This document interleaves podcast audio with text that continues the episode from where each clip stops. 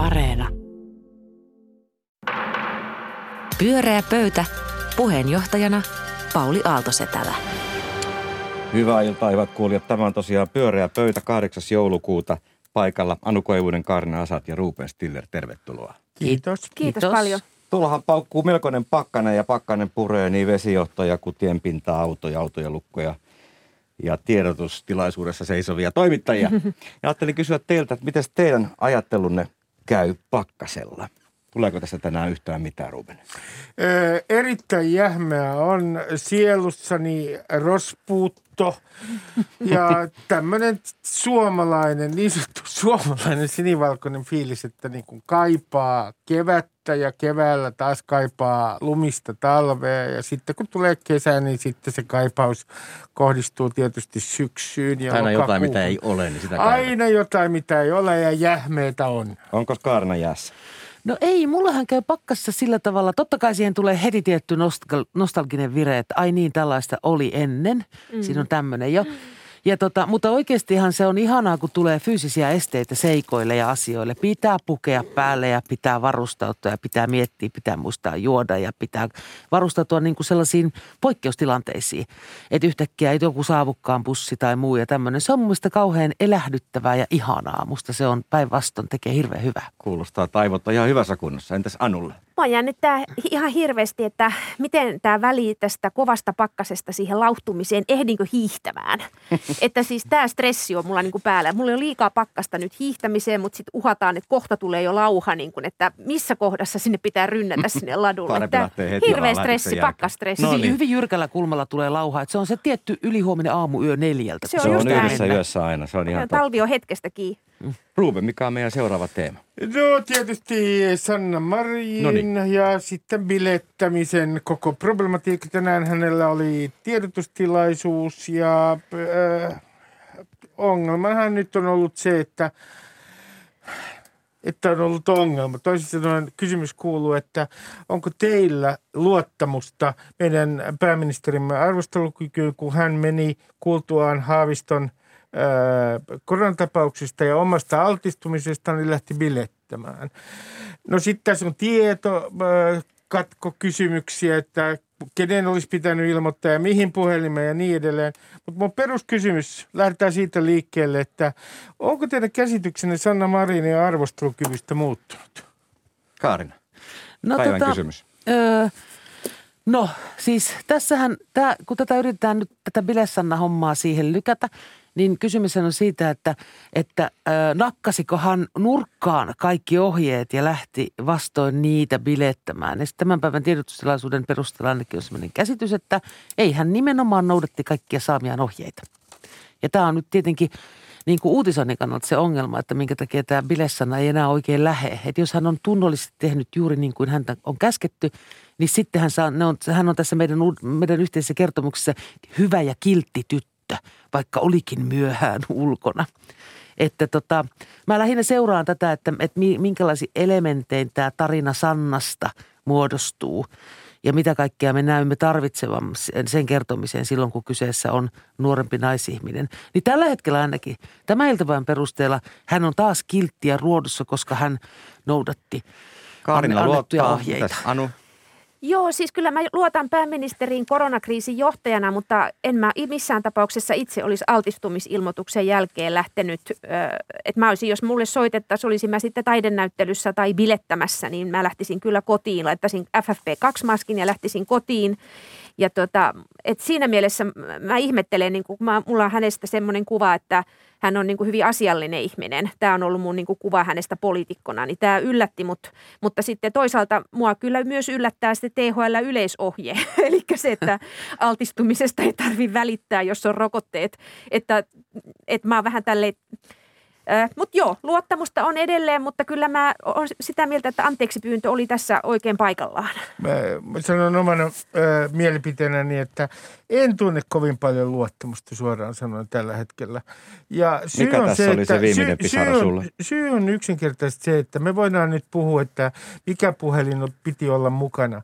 Mutta eiköhän olennaista ole se, että kun tehdään tällaisia valintoja, että lähdetäänkö jatkamaan juhlimista altistumisen jälkeen, niin kaikki ihmiset, joilta mä olen kysynyt, kysynyt, tavalliset kansalaiset, piti jotenkin itsestään selvänä sitä, että ei nyt lähdetä bilettämään sen jälkeen, jos on altistunut. Mutta se ei näytä olevan meidän pääministerille se näyttää olevan todella ongelmasta. Häntä pitää, hänelle pitää erikseen ilmoittaa kaikenlaista. Sitten mä kiinnittäisin huomiota yhteen asiaan.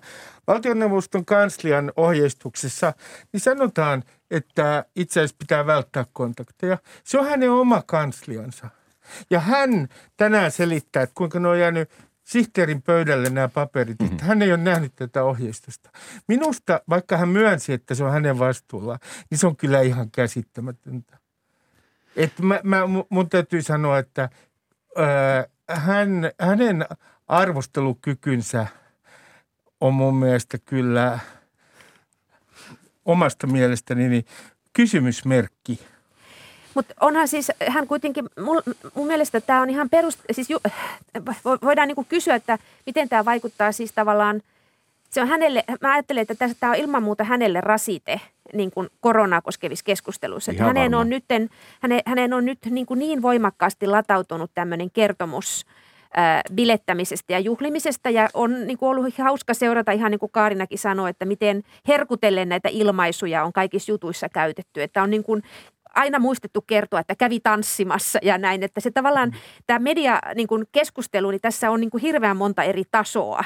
Ja mä ajattelen, että me tämmöisenä media-erot niin kuin analyysin ammattilaisina, niin meidän täytyy muistaa, että tässä todella on monta kertomusta päällekkäin. Mutta mä ajattelen, että valtion, mulla ei ole niin kuin, mun ho- on, on niin kuin ihan perusteltua kysyä, että lähettääkö valtioneuvosto eri jäsentensä kautta ristiriitaisia viestejä kansalaisille – ja, ja, tuota, ja, ja mulla ei, mulla ei ole niin mitään syytä olla siihen luottamatta, että ettei, etteikö me niin koronakriisiä pyrittäisi hoitamaan niin hyvin kuin mahdollista. Mutta onhan se selvää, että Marinin poliittinen pääoma on tässä saanut kolauksen, vaikka hän oli tänään hyvin ammattimainen ja, ja, ja, ja on pyytänyt anteeksi, ei syytellyt ketään muuta. Mutta hän pysyy rauhallisena ja hyvän tuulisena, ei ärsyyntynyt median kysymyksistä. Hän toimi tänään niin kuin täysin, niin kuin Kaarina sanoi, kiltityttö ja oikein. Ja niin, tuohon mitä Ruben sanoi, että kyllä pitää pitäisi harkintaa käyttää, niin se voi ajatella tietenkin niin päin myöskin, että luotettavuutta lisää sellainen pääministeri, joka ei sooloile omien mieltymystensä ja aatostensa mukaan, vaan tottelee sitä, mitä turvallisuudesta vastaavat viranomaiset hänen alaisessa hänet käskevät tehdä. No, mutta, se voi ajatella myös näin päin. Mutta, mm. mutta mun pointti on se, että jos siellä on ohjeistus, niin hän on itse asiassa rikkonut kahta ohjeistusta. Toinen ohjeistus on ministereille ohje siitä, että pitää olla valtioneuvoston puhelin mukana. No, ja toinen on sitten tämä ohjeistus, mitä pitää tehdä, jos on altistunut. Niin ei se mun mielestä anna kovin vakuuttavaa kuvaa. Mitä sitten tulee tähän hänen esiintymisensä ää, tänään, niin mä myönnän, että jokainen tulkitsee sitä tietyllä tavalla ja mä tulkitsen varsinkin varsin subjektiivisesti. Minusta hän oli... Ää, ensinnäkin kopea. Ja, ja, ja minusta hän Sä oli... selvästi lakannut fanittamasta. O, kyllä. Tää, mennään, kyllä. Tässä, tässä mennään taas näihin naisen hyveisiin ja naisen pahaisiin. Hän oli kopea. Mutta eikä se nyt ole Mies voi olla kopea. ominaisuus Okei. ole. Joo. Mies voi olla ylimielinen. Joo, joo. Mi- minkä takia tämä käännetään? En mä tiedä, se Minkä kuulosti takia tämä käännetään mies- ja kopea, koska se kopea kuulosti niin sukupuolittuneelta, mutta mä oon varmasti aivan väärässä siinä.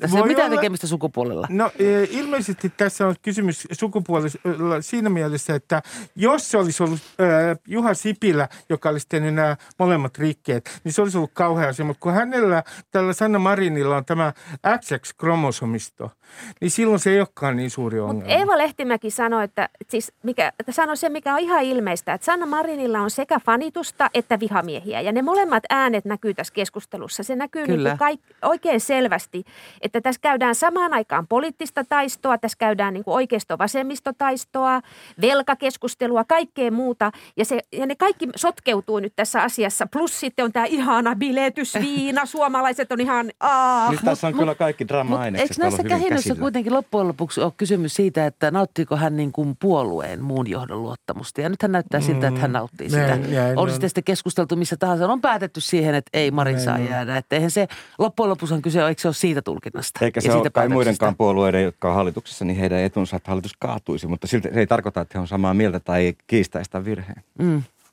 Niin ja sitten on mielenkiintoista nähdä, mehän nähdään seuraavassa Gallupissa, miten tämä on niin kuin vaikuttanut. Niin, kansa päättää. N- Joo, ja Lopulta. mun mielestä niin kuin kaikille poliitikoille samat säännöt. Oletetaan, että tämä olisi ollut, meillä olisi ollut kokoomushallitus ja miespuolinen kokoomuspääministeri olisi tehnyt tämän saman jutun.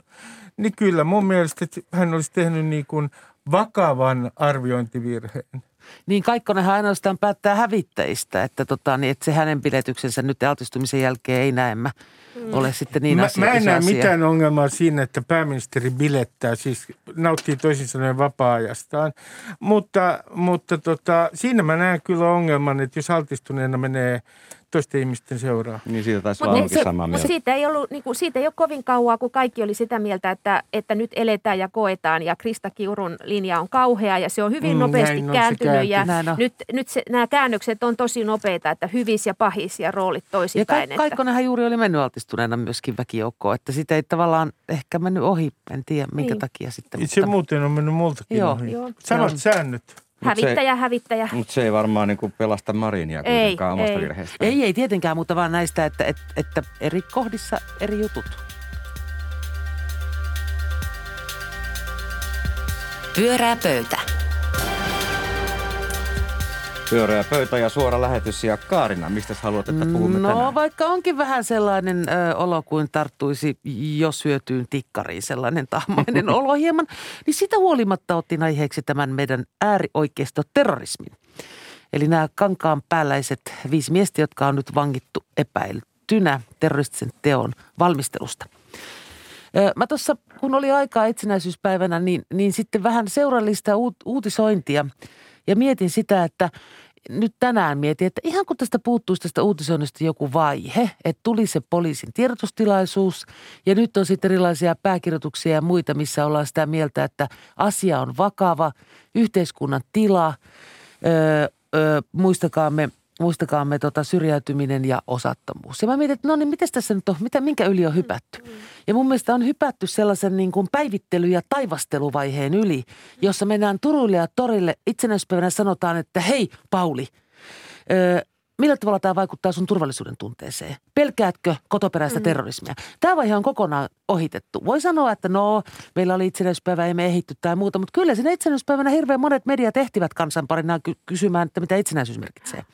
Että mua vaan niin kiinnostaa tämä, että miksi on niin tärkeää hypätä tämän vaiheen yli? Onko tämä mun havainto tästä hyppäämisestä totta vai ei teidän mielestänne? No, itse asiassa on mielestäni. Ja syy on se, että natsithan pilaa aina itsenäisyyspäivän.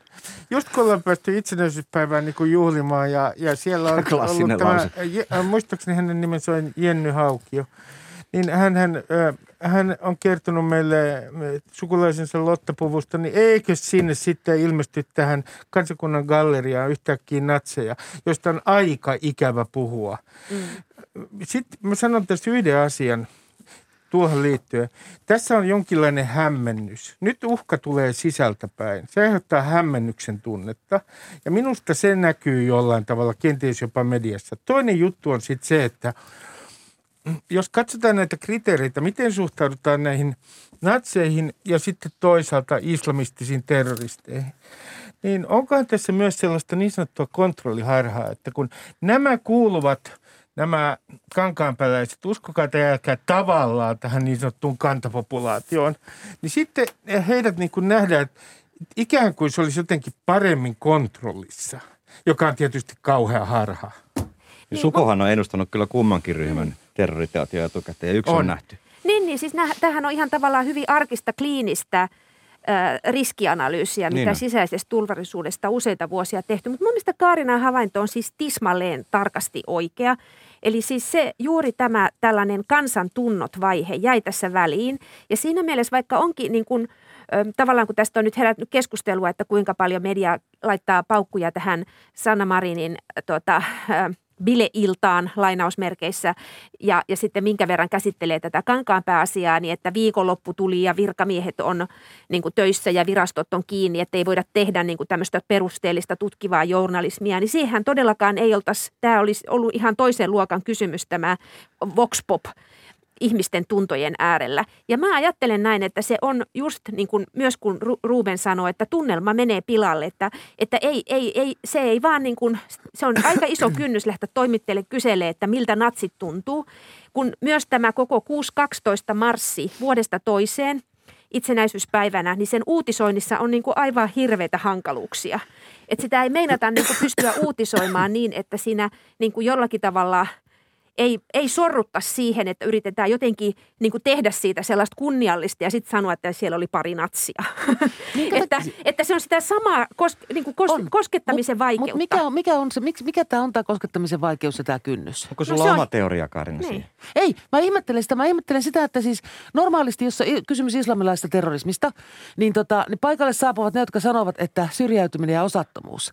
Ja sen sijaan pääkirjoituksessa sanotaan kovemmat rangaistukset, se on vastaus. Niin nyt nämä nämä samat pää, pääkirjoitukset, jotka normaalisti huutaa kovempia rangaistuksia ja lisää poliisille tota, resursseja, niin nämä onkin yhtäkkiä ottanut tämän osattomuus- ja syrjäytymisosaston. Niin, niin mä niin kuin tavallaan mietin, että tässä nyt no puuttuu no, jotain osia. Kuka ei puhu kovemmista rangaistuksista missään, onko, mikä onko osapuoli. Noin? Kyllä mä näin pääkirjoituksia, joissa oltiin erittäin kovempia rangaistuksia. Mä en ei, muista kovempia ei, rangaistuksia ei, kummassakaan. En tässä tapahtuneessa terroriteossa, enkä tästä, mikä pysyttiin estämään etukäteen. Niin, Just, niin, joo. Mäkänen, tai niin. mäkänen huomannut, että tavallaan olisi, olisi tällaista puhetta, mutta sen sijaan ikään kuin sitä, että, että tämä on erittäin äh, vakava asia. Että siis se vakavuuden sävy oli niin kuin erittäin erittäin voimakas. Että mitään kyllä. sellaista vähättelyä mä en kyllä ole ollut se oli, Joo, mutta se oli eri, erityyppinen. Se oli erityyppinen kuin tämä, että tästä. nyt pitää ryhtyä toimiin. Nyt tämä oli näin, että, että kansakunnan tila. Niin, mutta aivan, tässä joo. on yksi mielenkiintoinen juttu, joka voi olla, että on väärässä tässä, mutta tässä on myös jotain sellaista, että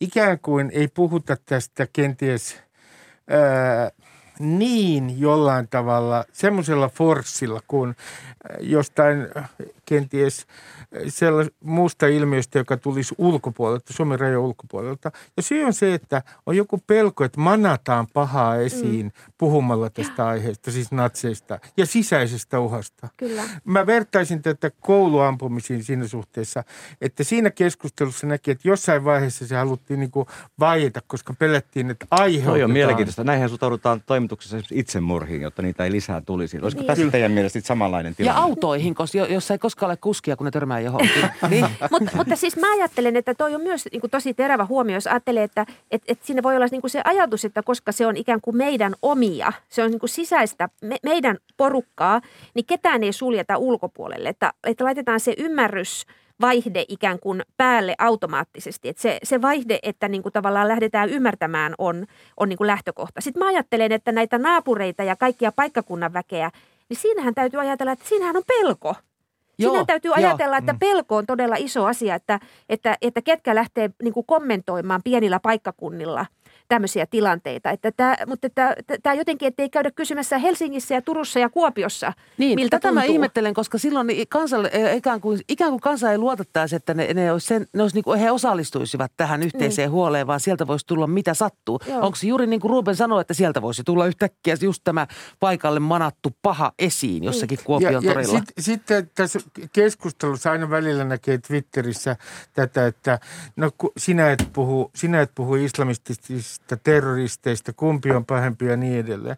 Tämmöinen hyvin niin kuin ylipolitisoitunut keskustelu yleensä näistä uhista.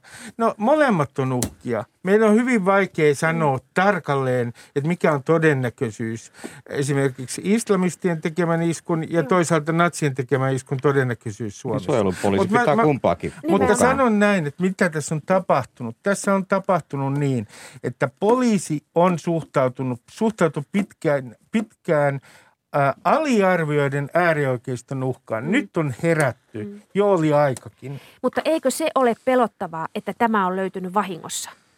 On. Tämä on se tässä on asiassa se, se kaikkein pelot... erinomaista, että se on löydetään eri... ennakkoon. Mutta niin, mutta, se, se vahing, mutta vahingossa. Mutta se on löytynyt vahingossa. Niinhän tutkinta tapahtuu, niin, niin, löytyy vahingossa uusia asioita. Niin siis se on se hienoa, että se on löytynyt. Ihan mahtavaa, mutta samanaikaisesti, löytynyt Turussakin että ei ole niinku intelligence ei ole löytänyt sitä, vaan se on tullut toisen rikoksen yhteydessä. Se on sekä hienoa että huolestuttavaa. Ja Ylen uutisille täytyy antaa semmoinen krediitti, että heti silloin ensimmäisenä iltana, sitten jälkeen, niin studiossa oli Leena Malkki, mistä mä pidin. Mm. Siis siitä, että siellä on terrorismitutkija eikä, eikä kukaan niin muu. Oli, niin oli. Joo. Ja Että tota- puhdasta asiaa, näin aina on. Leena Malkki. Ihan sitten, pelkkää. sitten on tämä yksi mielenkiintoinen ilmiö, että kun, kyllä Suomessa on sellaisiakin ihmisiä, jotka on ajatellut, että natsit on tavallaan, niillä on niin huono historiantaju, että natsit on tämmöisiä sarjakuvahahmoja, jotka tulee lähinnä niistä meemeistä, jotka on tuosta äh, saksalaisesta äh, perikatoleffasta, ne Hitler-meemit. Et nehän, on, nehän on vähän semmoista, että ei sellaisia enää ole. Mm. Ja mä luulen, että täällä on vaikka paljon sellaista populaa, jonka historiataju on sellainen, että ne natsit kuuluu sinne jonnekin muualle. Ei meillä. Ja täällähän on pitkä aika ollut tämmöinen ajatus, että joo, että kyllä täällä on näitä väkivaltafantasioita ja Mm. ää, äärioikeistolaisia ideologiaa, mutta eihän ne nyt tee mitään. No mun mielestä tämä on herätys. Siellä on aseita. Tämä on varmasti Ja se on herätys. erinomainen herätys.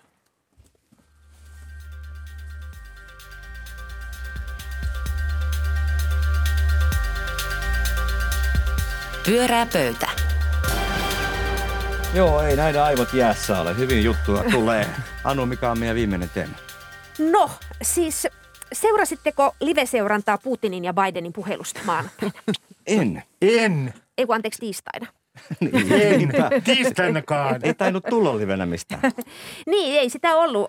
Se, me Se oli sijaan, luottamuksellinen. Joo, me tuota, seurataan kyllä Tytti Yliviikarin äh, oikeudenkäyntiä ja, ja, ja, ja, ja erilaisia ovillivejä, mutta, mutta että siis mä oon kuunnellut tarkkaan äh, tota, tasavallan presidentin erilaisia lausumia ja antanut itseni ymmärtää, että elämme siis tämmöistä maailmanrauhan superkuukautta ja tämä puhelu oli tällainen äh, niin kuin vuosituhannen tärkein puhelu ää, jossa, jossa niin kuin maan osamme rauha ja maailmanrauha oli, oli vaakalaudalla. Ja, ja sitten mä tajusin, että no herran aika, että mehän todellakin edetään maailmanrauhan ja su- maanpuolustuksen superkuukautta. Eilen oli siis eduskunnasta puolustusselontekokeskustelu käynnissä. Sitä ei niin hirveästi, kyllähän siitä jokunen uutinen tehtiin, mutta ei sitäkään hirveästi ehitty, koska oli tämä, tämä biletysasia keskiössä ja sitten tietysti hävittäjähankinnat.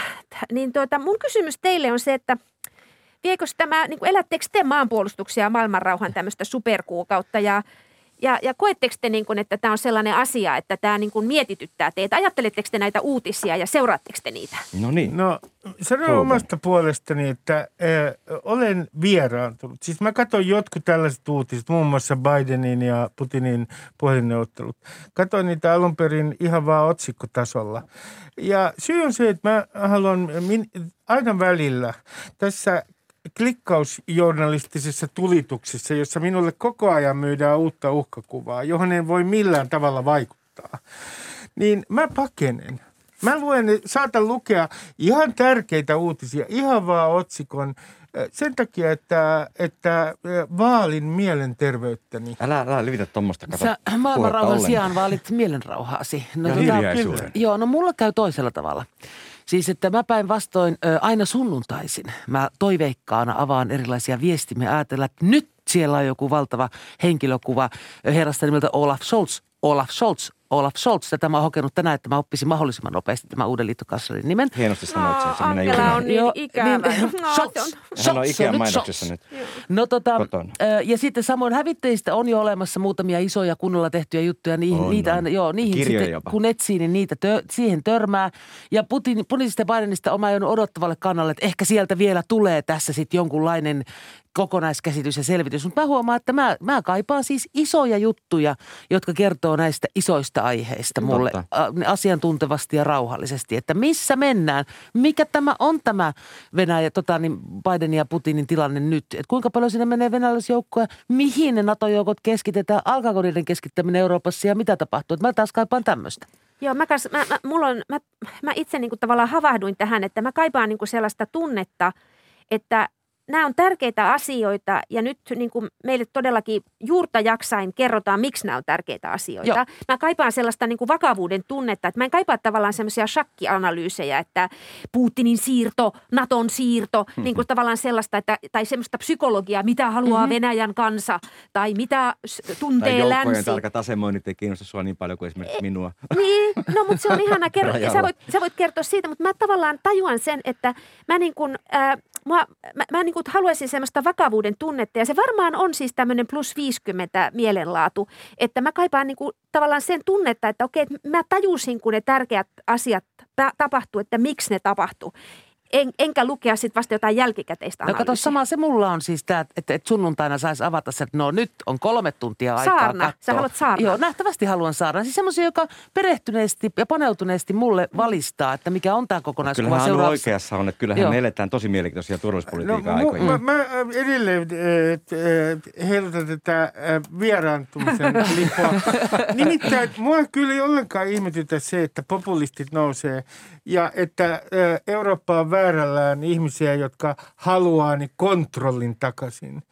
Kun tämä tulitus, tämä informaatiotulitus ja näitä- nämä uhkakuvatulitus on sitä luokkaa kuin se on, niin mä en yhtään ihmettele, että ihmiset haluaa itselleen jonkinlaisen kontrollin tunteen, joka tapahtuu esimerkiksi populismin kautta. Ja kun mä luetaan näitä uutisia siitä, kuinka siellä Venäjän joukot on Ukrainan rajalla ja äh, kuinka monta muuta uhkakuvaa meillä on, Totta kai mun mielestä pitää, valistuneen kansalaisen pitää tietenkin olla jollain tavalla tietoinen siitä, mitä maailmassa tapahtuu.